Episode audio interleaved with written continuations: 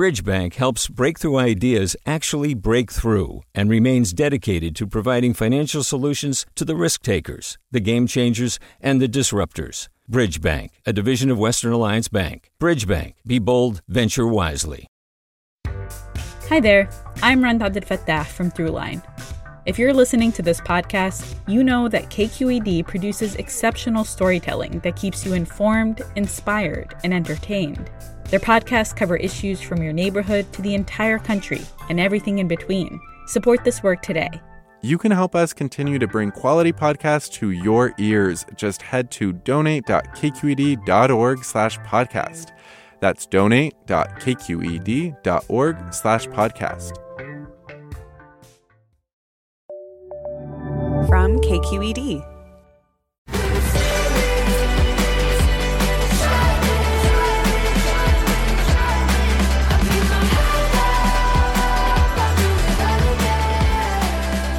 From KQED in San Francisco, I'm Alexis Madrigal. The Women's World Cup kicks off on July 20th in New Zealand and Australia, and the U.S. women's team is defending the title it won back in 2019. The team includes experienced vets like Megan Rapinoe and Alex Morgan, as well as newcomers like 18-year-old Alyssa Thompson and Trinity Rodman, daughter of NBA star Dennis Rodman.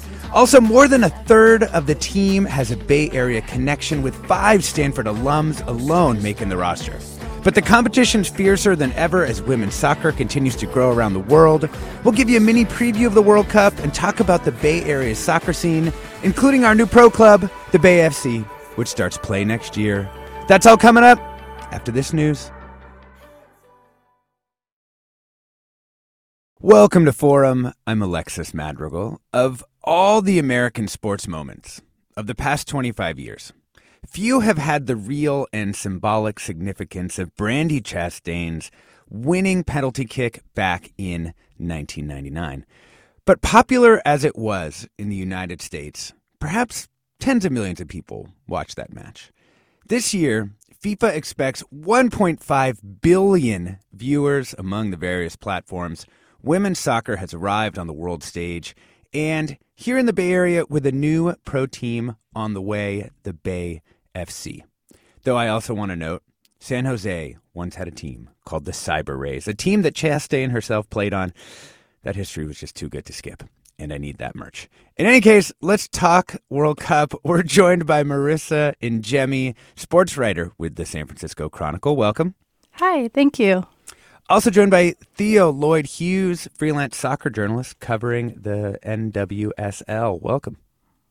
Hello, thanks for having me. Marisa, let's start with you. There's a lot of energy leading up to this year's Women's World Cup. Can you give us some of the context around this year's tournament, why it's a really big deal, especially for U.S. fans? Yeah, I mean, the Americans are going for a third consecutive World Cup, which has never happened before on the men's or the women's side. The women's national team's kind of in this state of transition right now. We all remember 2019 and the impact that team had, not only on the field, but in equity conversations, their equal pay fight. It really kind of felt like women's soccer was a part of the pop culture like thread. Kind of like for the first time that I could remember. I don't remember 1999, but, like in recent memory, we all know like the famous Megan Rapinoe pose and all of that stuff, the impact Alex Morgan has. And this World Cup kind of has a chance to just kind of escalate that, especially globally. We see other countries kind of fighting to be on equal footing as well, or get to where the women's national team in the States has been. A lot of new players on the World Cup roster, 14 new players, some superstars people are going to be really excited about. There's a lot of excitement locally here in the Bay and just kind of nationally. Mm-hmm. I mean, Theo, Marisa mentioned Alex Morgan, Megan Rapinoe, these players that, became legends and are kind of like iconic athletes in the U.S. Who are the new people that we should be keeping an eye on? So in 2 weeks, you'll be saying oh man, this player X, what an amazing performance. There's a lot to list, Alexis. I think we could be here all day listing some of the brilliant superstars to be the young guns on this USA team. But a couple to throw out would be Sophia Smith, who is the reigning MVP in the National Women's Soccer League and has started this season absolutely on fire, 10 goals and 5 assists. And she will be playing in her first World Cup. She's 22. She went to Stanford. And she has it all. I think she has that fearlessness. That's something US players have done very, very well over the past 30 years is they're young, but they are sort of mature once they cross that line, once they get on the grass. And so you can have all the talent in the world, but if you can't keep your head, you know, you don't go and win World Cups. But she has that. She's sort of a baby-faced assassin. She's very sweet off the pitch. And then, like I said, she gets on the pitch, she crosses that line and she's brutal. She just can beat you any way, go left, go right. She's quick. She's got ingenuity. She sees angles other players don't. And the other ones, you know, you mentioned at the top as well, Trinity Rodman, an absolute powerhouse, very, very hardworking player, loves to hunt the ball, loves to play off the ball, doesn't necessarily need the ball to be exciting, to be in the game. And Alyssa Thompson, who just graduated high school in Los Angeles back in May. She's 18, youngest member on the squad. I think we're going to be hearing about her for decades to come. She really is such a bright star. And like you said, it's cool to see the torch being passed in real time. I think we're going to see the end of great careers at this World Cup, and we're going to see the beginning of future legends. Oh, that's beautiful. I also love Sophia Smith being sort of the Steph Curry, you know, who we call the baby-faced assassin as well here. We would love to hear from you. We're talking about women's soccer. We're talking about the 2023 World Cup, which begins tomorrow. What's your favorite Women's World Cup memory? Let's just stop there. What's your favorite Women's World Cup memory? The number is 866-733-6786. That's 866-733-6786. Who's a player you're really excited about watching in this year's World Cup? The email is forum@kqed.org, and you can find us on Twitter, Facebook, Threads, Instagram. We're KQED Forum. Marisa, just for the locals here, there's an incredible amount of Bay Area representation on the national women's team. Can you walk us through a few of those, you know, where are the big clumps of players and why are we so good at producing people who go on the national team? Yeah, there's quite a few from here. Sophia Smith already kind of been hit on, but I think she's one of the most captivating players to keep an eye on, period. But she only played 2 years at Stanford, kind of started this trend of players either leaving college early, or we see Alyssa Thompson decommitting and not going to Stanford at all now. So just kind of like her impact on the stage is interesting to me. Naomi Girma, who's from San Jose, she went to Stanford, another NWSL first overall pick. There's going to be a lot on her shoulders, kind of as the top defender for the women's national team, because Becky Sauerbrunn is out, their captain, their top defender. So a lot's going to be on Girma's plate. Alongside her, Alana Cook, who also played at Stanford. It feels like a ton of Stanford people. But then Santa Clara has Julie Ertz as well, kind of making a comeback here after being away from the team for over 600 days after she had a kid. And then Sofia Huerta, a defender who went to Santa Clara, and she was on the Mexican national team for a bit before trying to make the jump to the U.S. team. And that was quite a journey for her. It took about 3 years where she didn't even get a call at all. And now here she is, one of the 23 players on the roster. So, yeah, There's even more than that, too. I mean, we want to talk about Rapinoe. She's from Reading, and that's kind of like close enough. Alex Morgan, the Cal representative, I mean, how much has been and can be said about her and just kind of her impact. And she's going to be the top striker for the U.S., and her role is so important, even kind of in this transitional phase, looking at Smith as a future, potentially. Yeah, as to why this area is so good. Yeah, I mean, California in general, too. You look at Southern Cal with UCLA and kind of their presence. You look at Angel FC in Los Angeles in the NWSL and just the impact they've had on the community there. It's just kind of an area that's really prime for growth. That's why a pro team is coming here. That's why there's been 2 pro teams in Southern California. The colleges are good. The high schools are good. And now on this national stage, I mean, we've seen, talked about Brandi Chastain earlier. She went to Santa Clara too. Like it's kind of always been the platform for these top players. Yeah. You know, Theo, I can imagine this sort of mega happy scenario where essentially the newcomers and the vets blend together perfectly, and the vets get rest when they need it, but provide kind of stability to the squad in, you know, with their experience and kind of wisdom. But there's also the other possibility, right? That maybe the vets kind of break down before the young players are able to really step into their roles.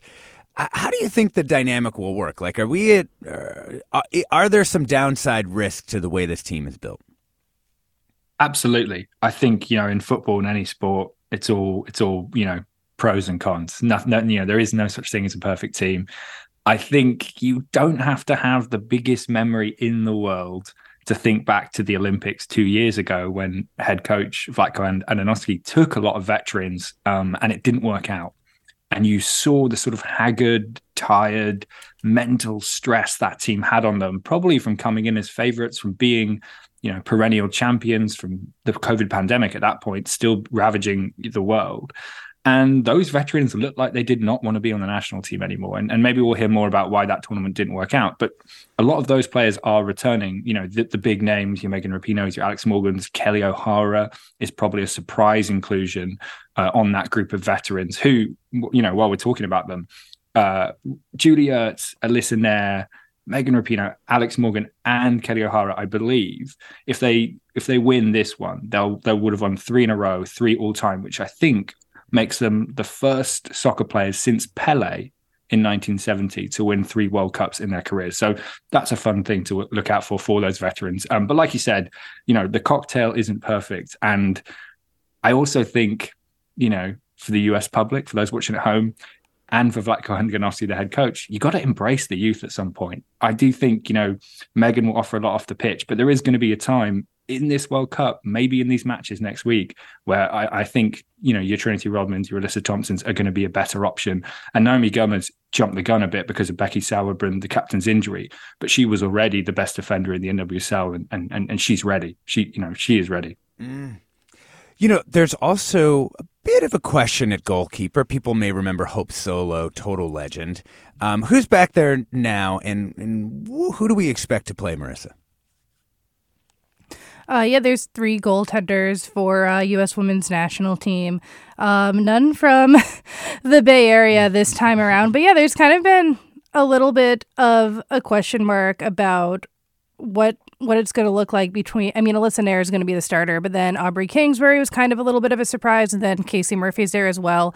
Nair's going to be the starter, but yeah, it's kind of been interesting to see where the national team has kind of gone the past few World Cups without Hope Solo, because obviously you look at Solo and just like her impact culturally and just what a name she was, for better or for worse, just kind of in the culture.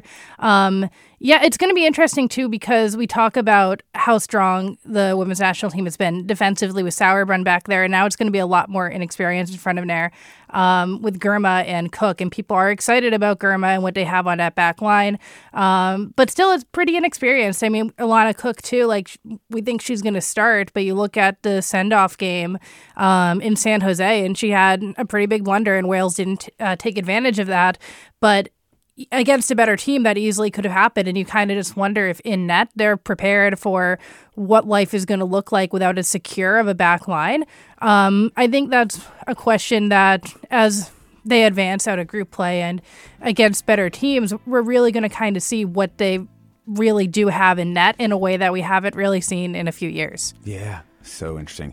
We are talking about women's soccer, trying to get you everything you need to know before the 2023 World Cup begins tomorrow. Joined by Marisa Ingemi, sports writer with the San Francisco Chronicle, and Theo Lloyd-Hughes, freelance soccer journalist focusing on the NWSL. Going to take to some of your calls. What are your predictions for this tournament? Who do you think will prevail? Who are you looking forward to seeing? The number is 866-733-6786, forum at kqed.org, and KQED Forum on all the social things. I'm Alexis Madrigal. Stay tuned.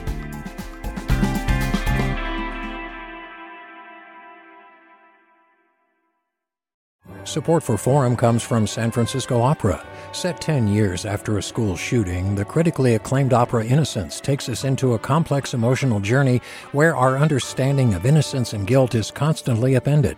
Kaya Sarriaho's ethereal score collapses the past into the present as a community of survivors grapple with how to move forward. Don't miss the highly anticipated American premiere of Innocence, June 1st through 21st. Learn more at sfopera.com. We've all got those parts of our house where the internet just won't go. Well, if you had wall-to-wall Wi-Fi from Xfinity, you could worry less about dead spots. Because with wall-to-wall Wi-Fi from Xfinity, you get fast speeds, reliable connection in every room, and power for all of your devices, even when everyone's online. That's wall-to-wall Wi-Fi, only with Xfinity. Restrictions apply. Not available in all areas. Actual speeds vary. Welcome back to Forum. We're talking about women's soccer, getting you everything you need to know before the 2023 World Cup begins tomorrow. Joined by Theo Lloyd-Hughes, freelance soccer journalist focusing on the NWSL. Marisa Ingemi, sports writer with The Chronicle. We want to add another voice to our discussion, Danielle Slaton, co-founder of Bay FC, also a TV soccer analyst and a former member of the U.S. women's soccer team. Welcome, Danielle. Thanks for having me. I'm excited to be here. Yeah, so glad to have you. Let's bring in our first caller. Let's bring in Layla in Newark.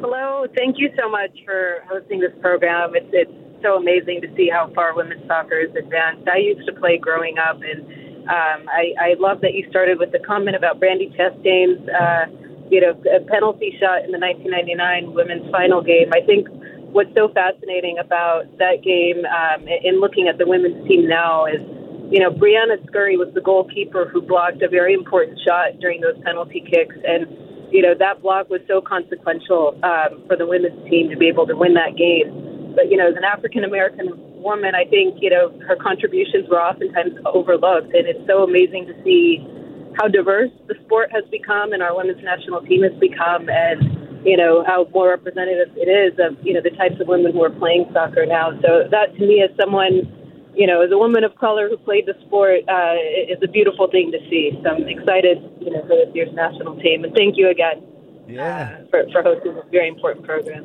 Hey, Layla, thank you so much. Danielle Slaton, do you want to talk a little bit about that? As someone who's been on the national team, sure. Yeah, well, I'm grateful, Layla, that you brought that up, because I actually was with Bri just a couple of weeks ago in Washington, D.C., and she and I talked a little bit about this and just the fact that, she maybe didn't get all the recognition and credit she deserved back in 1999. And she said this explicitly to me. She goes, I kind of feel like I'm getting my due now. And she just wrote a book not too long ago called My Greatest Save. She's really come into her own and blossomed, and she's doing TV, and she was at the ESPYs, and she's just kicking butt. So I'm really happy to not only see the progress when it comes to having a more diverse look to our women's national team. I think the progress has been tremendous over the last 20 years. And I'm also really happy to see one of my teammates start to get a little bit of the love that she probably should have gotten 20 years ago. Yeah, so interesting. Yeah, and why don't we, while we're talking, why don't we talk a little bit about what you're doing with this new soccer club? The merch is incredible, first of all. I think that's the thing that people note. And I say that even, as a fan of the Oakland Roots, who also have, an amazing merch. But talk about the actual soccer club and what you're hoping to build there. Yeah, we're so proud to build this soccer club. I think especially for me, and then my other co-founders, Brandi Chastain, Allie Wagner, and Leslie Osborne, who have deep ties and roots to the Bay Area. I was born here in San Jose. I grew up playing soccer with Allie since I was 10. We watched Brandi Chastain at Santa Clara and on the national team as kids. And then Leslie joined us when she was a freshman at Santa Clara University. So we have deep ties to this place, and we're really grateful to bring it here. I think, when we think about this club and what we want to do, we know that soccer gave so much to us. And so giving that back to our community and our players and our community really being at the heart of everything we're building is our mission and is our goal. And the soccer is going to be phenomenal, but it's really about the people at the end of the day. And that's central to everything we do. It was central when we were thinking about our brand and our merch, for sure. bringing in, you know, I some of the iconic images of the Golden Gate Bridge and the colors and the fog and all of that. Credit to Goodby, who was helpful with us, or walked this journey with us in developing this brand. And we're really proud of where we are so far, but we still got a long way to go. So as I understand it, right, we don't know exactly where what town specifically the Bay are going to call home. Obviously, you know, it will be the soccer team of the Bay Area playing in this league. Can you tell us a little more about kind of where we are in this process of kind of setting up a team, you know, as part of this expansion of the NWSL? Yeah. Alexis, we're running with our hair on fire, and we will continue to do so from now until March. But we're in the early stages of really hiring out our C-level, our leadership team. We've brought on Brady Stewart as our CEO. We just announced yesterday our COO, Jen Malay. She's coming over from the Warriors, and she is fantastic, and I cannot wait to get to work with her more. We have Lucy Rushton, who has come on as our general manager. And so Lucy's really leading up the soccer side. She's going to be in charge of getting a coach. She's in charge of helping to build out our roster. And so obviously she's got a ton of work to do and a lot of soccer to watch, given the World Cup is right around the corner starting tomorrow. And then we're going to have an announcement soon, very, very soon. Like, stay tuned. I can't say how close, but really, really soon about our location and our stadium. And then Jen and Brady will continue to help us get to work and making sure that we sell out tickets and get season ticket holders and all that jazz too. That's cool. And so that'll be, we're talking like people will be able to buy tickets like in the coming months to the 2024 season, right? Yes, people will absolutely be able to buy tickets, but you can actually already put down a season ticket deposit to make sure you're kind of first in line, if you will. And that you can do that at bayfc.com. You can also get some merch there too. Yeah. So one-stop shopping at bayfc.com. Let's return a little bit to the World Cup, because we've got some questions from listeners, and I think this will help us set some things up. Let's go to Marisa. Holly writes in to say, my daughter is Vietnamese born and we're both American. We don't want the United States to lose its first match, which is against Vietnam, but we want Vietnam to win. Who do we root for? Please tell us what to expect in that match. Yeah, I can't help you with who to root for. That's in your heart. But yeah, no, Vietnam's one of the newer teams in the World Cup. They're making their first one ever. There's kind of been a lot of talk about them being maybe a little bit of a surprise as far as how competitive they're going to be. I fully expect the women's national team in the States here to get through group play, but I don't think it's necessarily going to be the romp that's been projected in game one, just because the U.S. team's still finding itself. We saw in the send-off game against Wales, it took them a little bit to get going, especially offensively. They're still kind of working on making that third decision on offense. Vlatko, the head coach, is still kind of getting his lineup in order. We don't know how healthy Rose Lavelle's going to be. We don't really know Rapinoe's full availability. Julie Ertz as well. We don't know how caught up she is. So I think this game, the first game, is going to be more questions being answered by the women's national team here.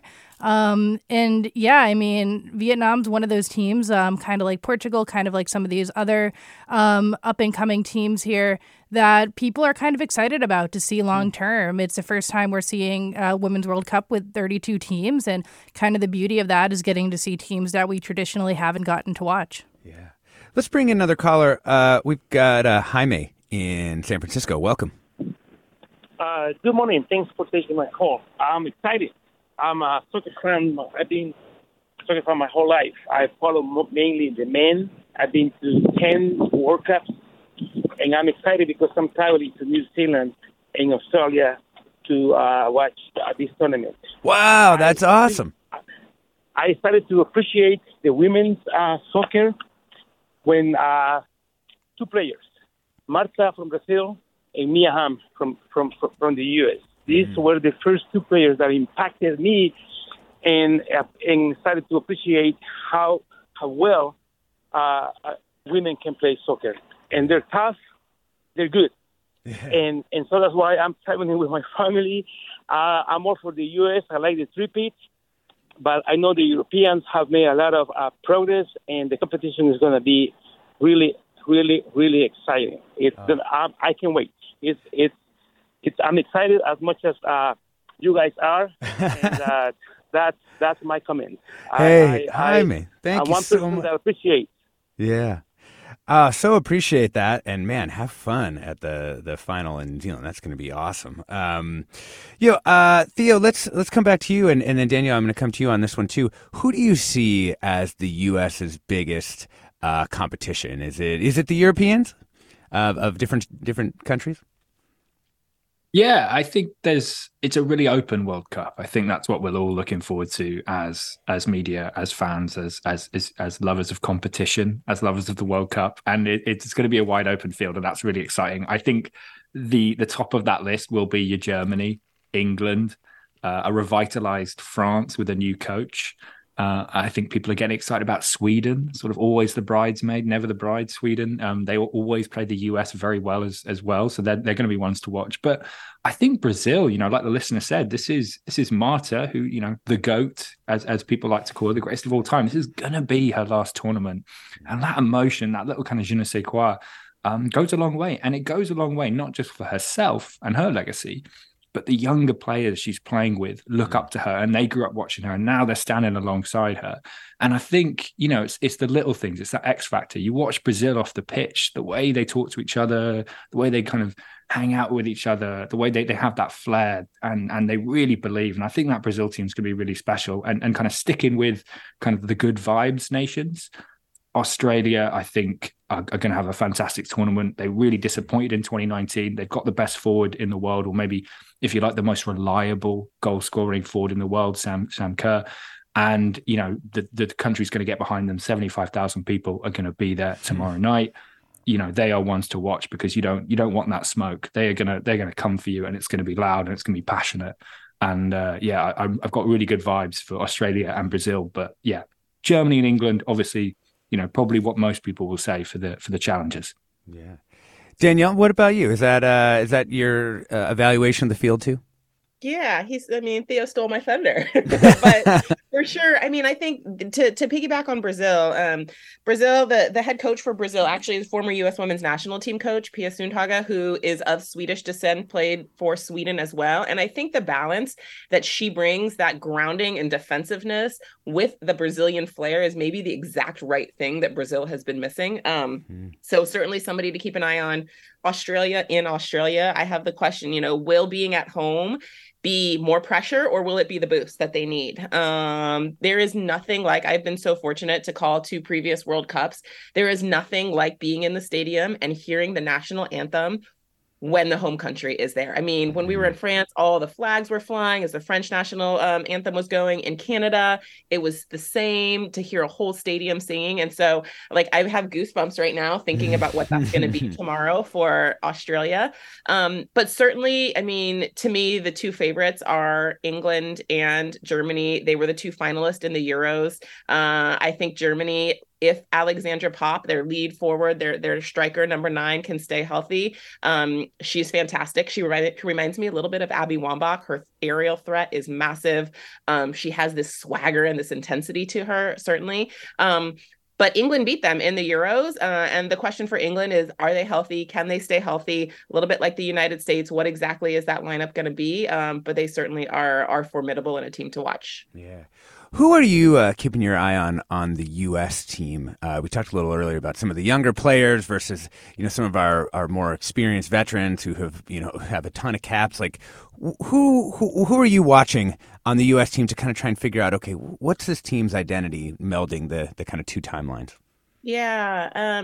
For me, I think there's two. I'll pick a veteran player and a younger player. For me, Julie Ertz is going to be massive. I think she plays that defensive center mid role. And so she really is responsible for breaking up any plays or counterattacks for the opponent, and also helping in build-up play. She obviously has been away for quite a while because she gave birth to her son, Madden, and now is just kind of starting to get worked back in. So I'll be curious to see if she plays in that midfield role, Or maybe if they move her back even into the back line, which is where she started her career, where she played in the 2015 World Cup at center back, just given the fact that Becky Sauerbrunn, the captain for so long, did not make the roster. So there's a lot more youth along the back line. She could be brought in there to add some security defensively. And then for me, honestly, Trinity Rodman, keep an eye on her. I thought she had a fantastic game against Wales here in San Jose in the send-off match. I thought she came into the game and made all of the difference. She's young, she's raw, she's competitive. She has a little bit of those, attitudes that her father, Dennis Rodman, had. But she's an up-and-comer. She's getting better and better and better. And I think the more opportunities she gets to play, the more she's going to find herself and the bigger impact she can continue to have. We're talking about women's soccer, trying to get you everything you need to know before the 2023 World Cup begins tomorrow. Joined by Danielle Slaton, co-founder of Bay FC, also TV soccer analyst, reporter, former member of the U.S. women's national team. Also joined by Theo Lloyd-Hughes, freelance soccer journalist, focusing on the NWSL, and Marisa Ingemi, sports writer with the San Francisco Chronicle. Love to hear from you. Are you a soccer parent? What are your hopes for your soccer playing kid? Are you going to be watching this World Cup with them? You want them to go pro? Give us a call. The number is 866-733-6786. That's 866-733-6786. The email is forum@kqed.org. You can find us on Twitter, Instagram, Threads. We're KQED Forum. Theo, I wanted to ask you about the relationship between the women's national team now and our soccer league. Are the performances that people are sort of putting in the pro league, how much of an impact are they having on the selection of players for the national team? I think it's a really interesting question. It's something, as someone who covers the NWSL very closely, something I really fascinate about is sort of how important is club versus country, or sort of your bread and butter, your everyday work. How does that get you where, the merit system that we all imagine we have, and how much does your past kind of victories with the national team carry you over? And the answer, Alexis, is it is sort of still an imperfect science. You're going to have your Kelly O'Haras and your Megan Rapinoes probably get on the team for stuff they did a few years ago, whereas other players are going to have to work much harder. I think the ultimate example is Lynn Williams, arguably the greatest forward in the history of the NWSL at 30 years old. This is her first World Cup. How did that happen? But you had people like Carly Lloyd, who maybe didn't need to perform in the league because they had a relationship with a coach that said, hey, when I put you in the Stars and Stripes, I know what I get. And so I think that's a really interesting thing to kind of happen over time. And the key thing really that maybe is where we're seeing the change in relationship is in 2022, the National Women's Soccer League signed its first collective bargaining agreement, which helped relinquish US Soccer Federation's relationship with the league. Whereas before 2022, US Soccer actually paid the salaries of the national team players when they were with their clubs. So for example, Bay FC wouldn't need to pay a Carly Lloyd or Megan Rapinoe. The US Soccer Federation would pick up the check.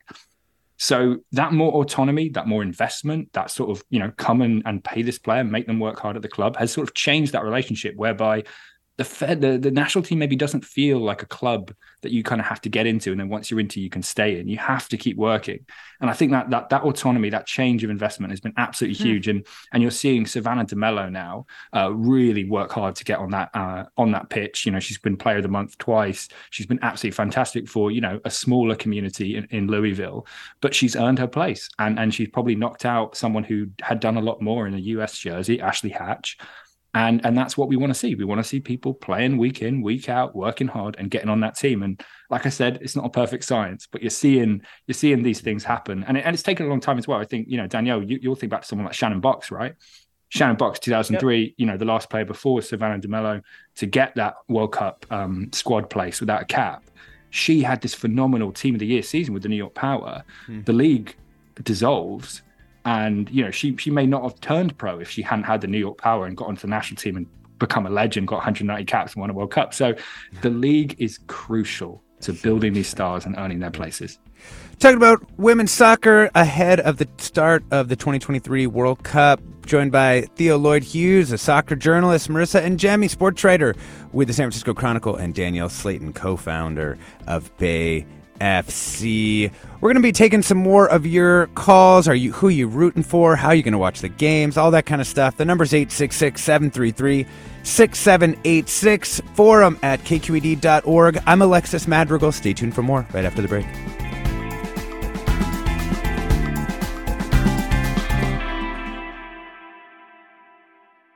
Support for Forum comes from San Francisco Opera.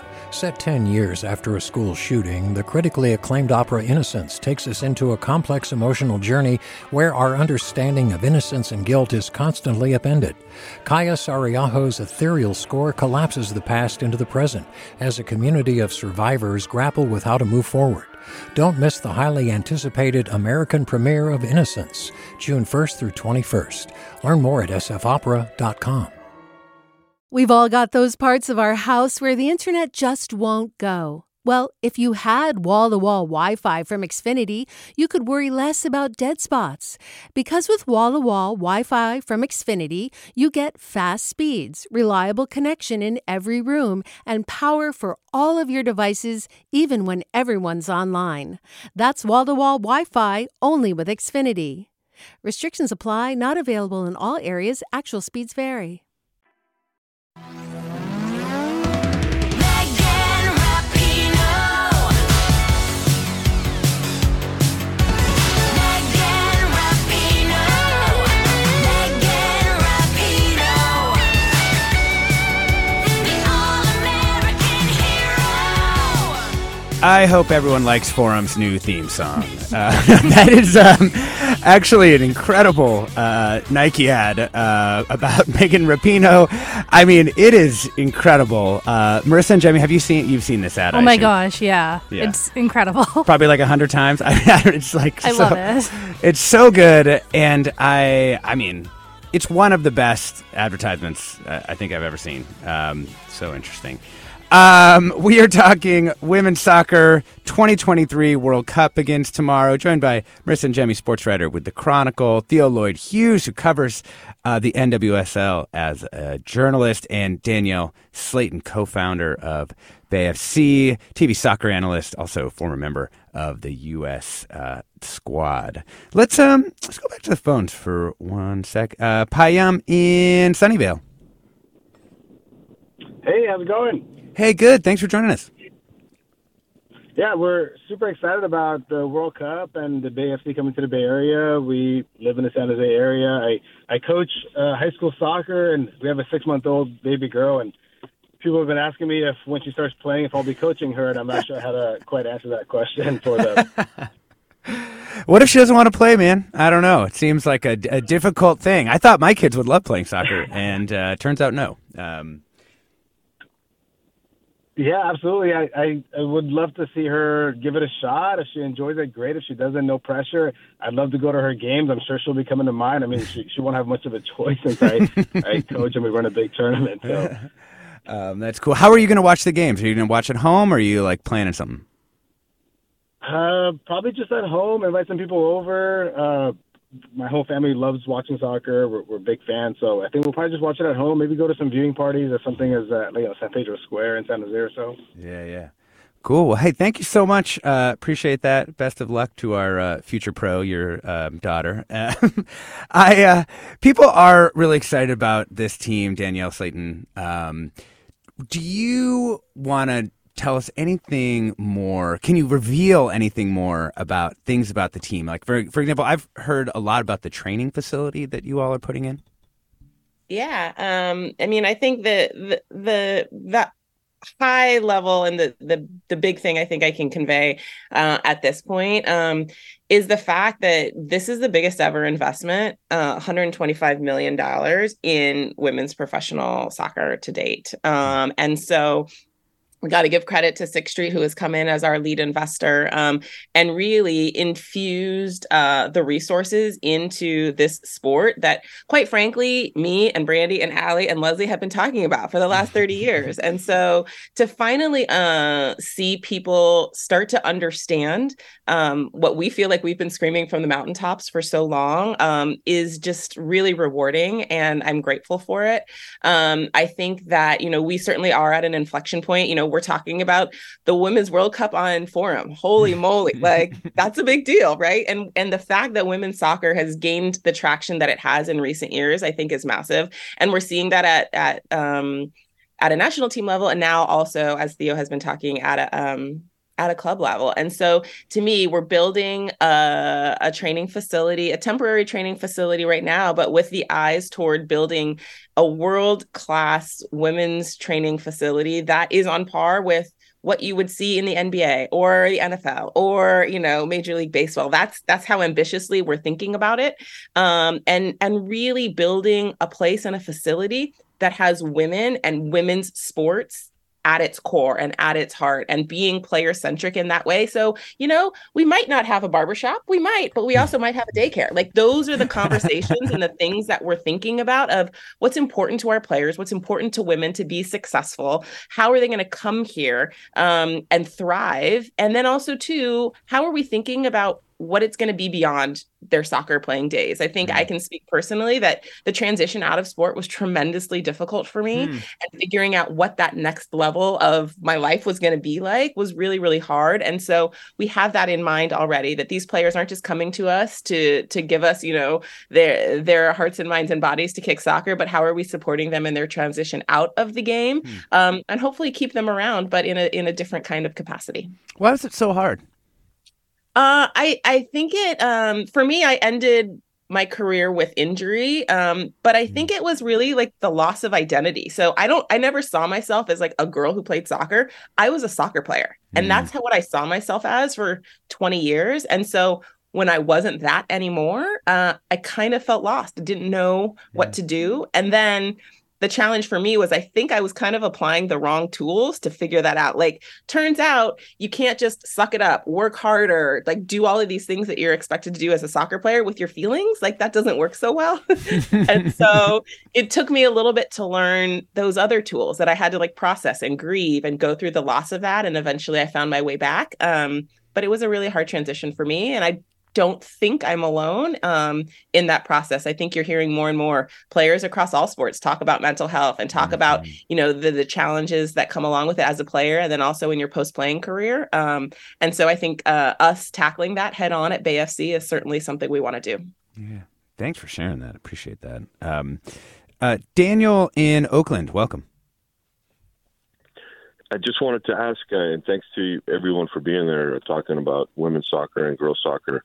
I was really impressed with the San Francisco Glens and the USLW and the equity they put out there for both their USL2 and USLW teams.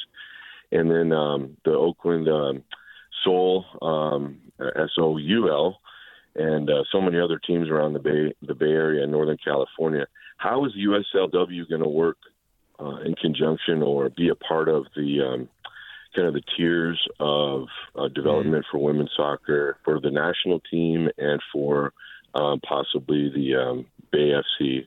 And Daniel, great question. Because the Oakland Soul associated with the Oakland Roots in Oakland.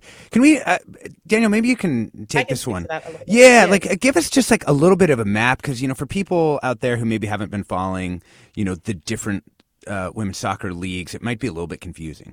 Yeah. So I mean, I think the way that you can kind of think about it a little bit, it's not exactly apples to apples comparison, but a little bit like Major League Baseball, you have, you know, your Major League, you have your AAA, your AA, your Single A. So there's all of these different divisions in the United States, and leagues have to apply to U.S. Soccer, the national governing body, for wherever they want to fall in whatever division.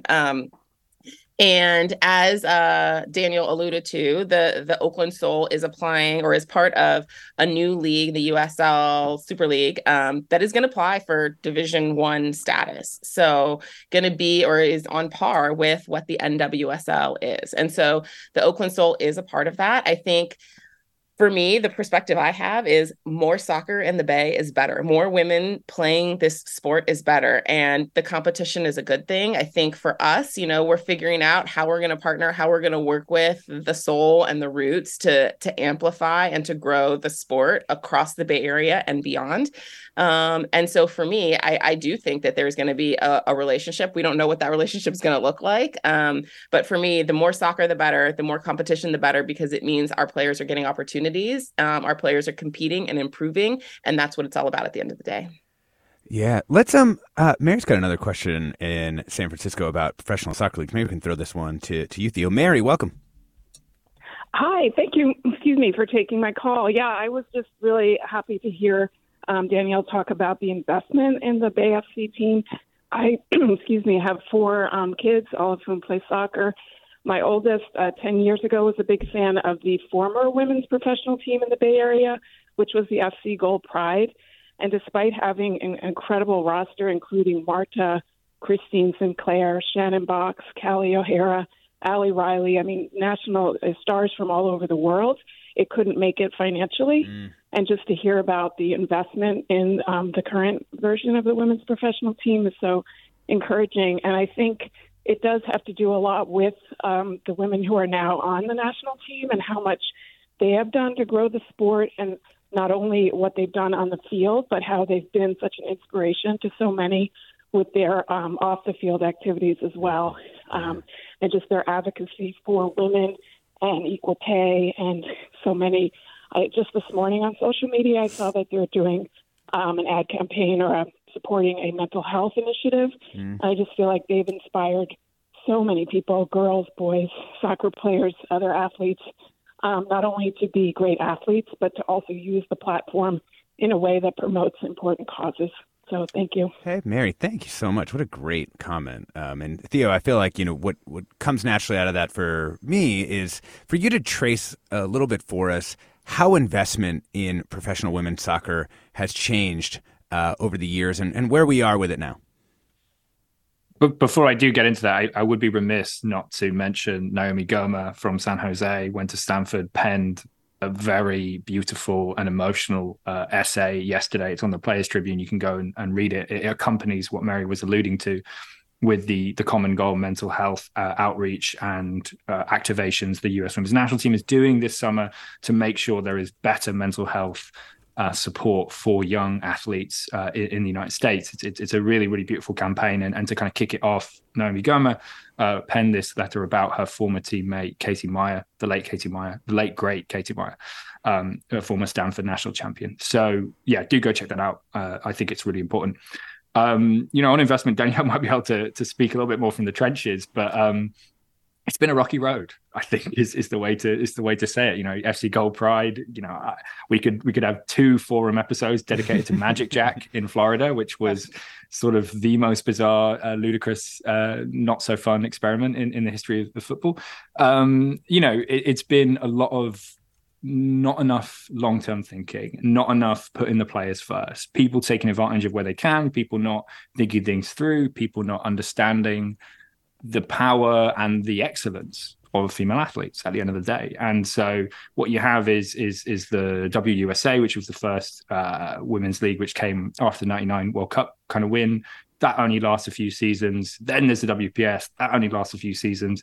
And then you get the NWSL in 2012 kind of picking up the scraps and rebooting the machine again. And even the NWSL, you know, in its 11th season has had a rocky road.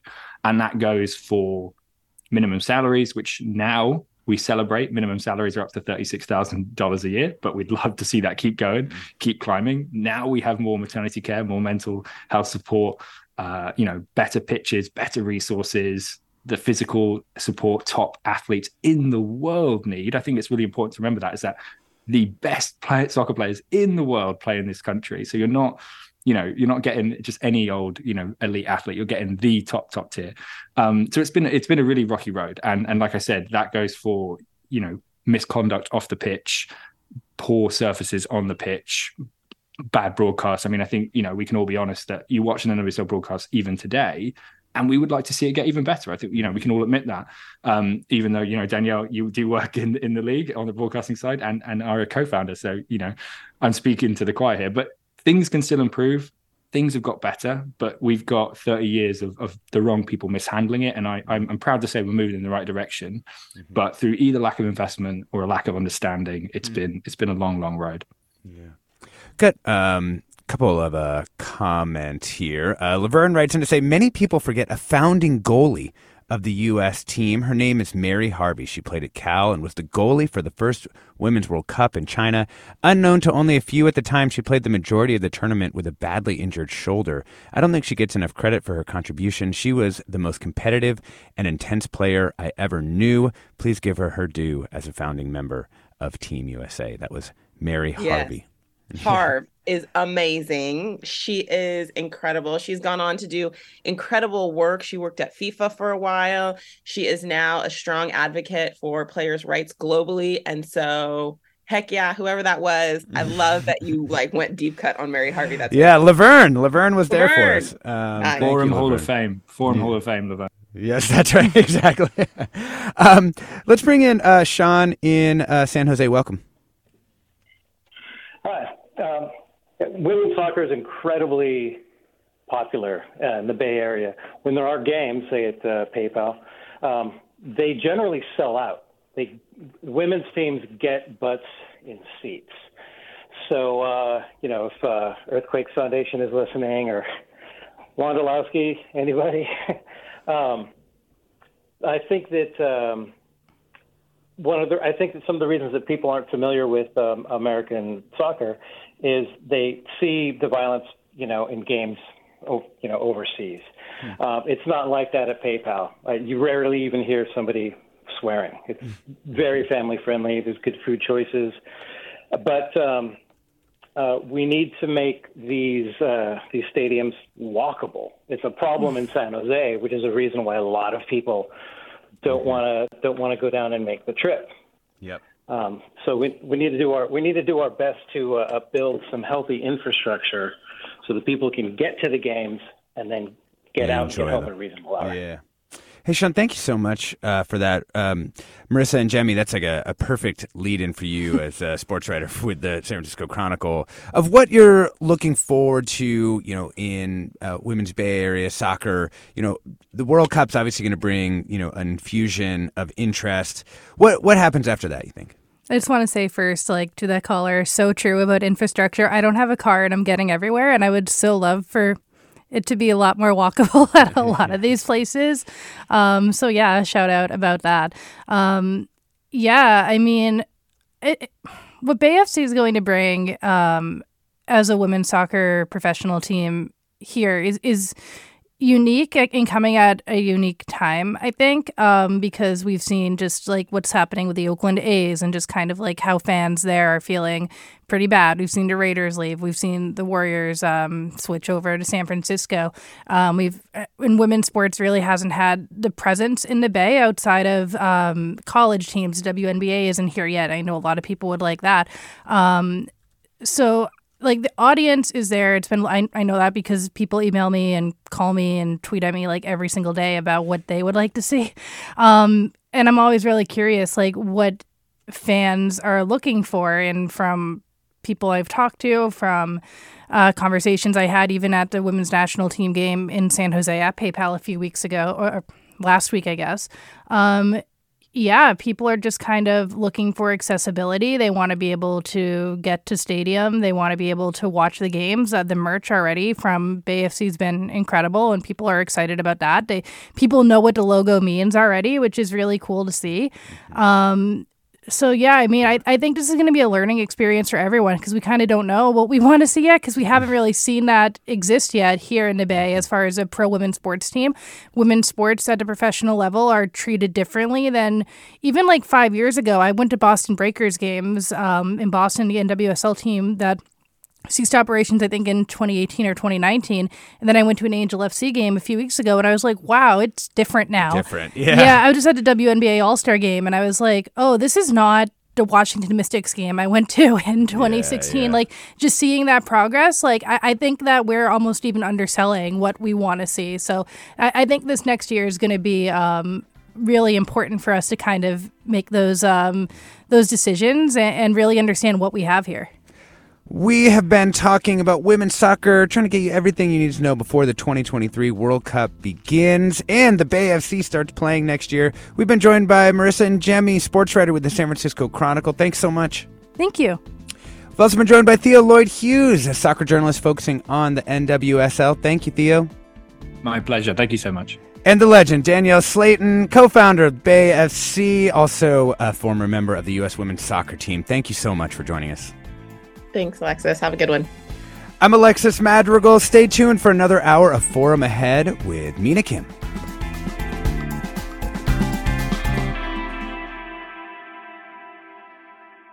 Funds for the production of KQED's Forum are provided by the John S. and James L. Knight Foundation, the Generosity Foundation, the Germanicos Foundation, and the Heising-Simons Foundation.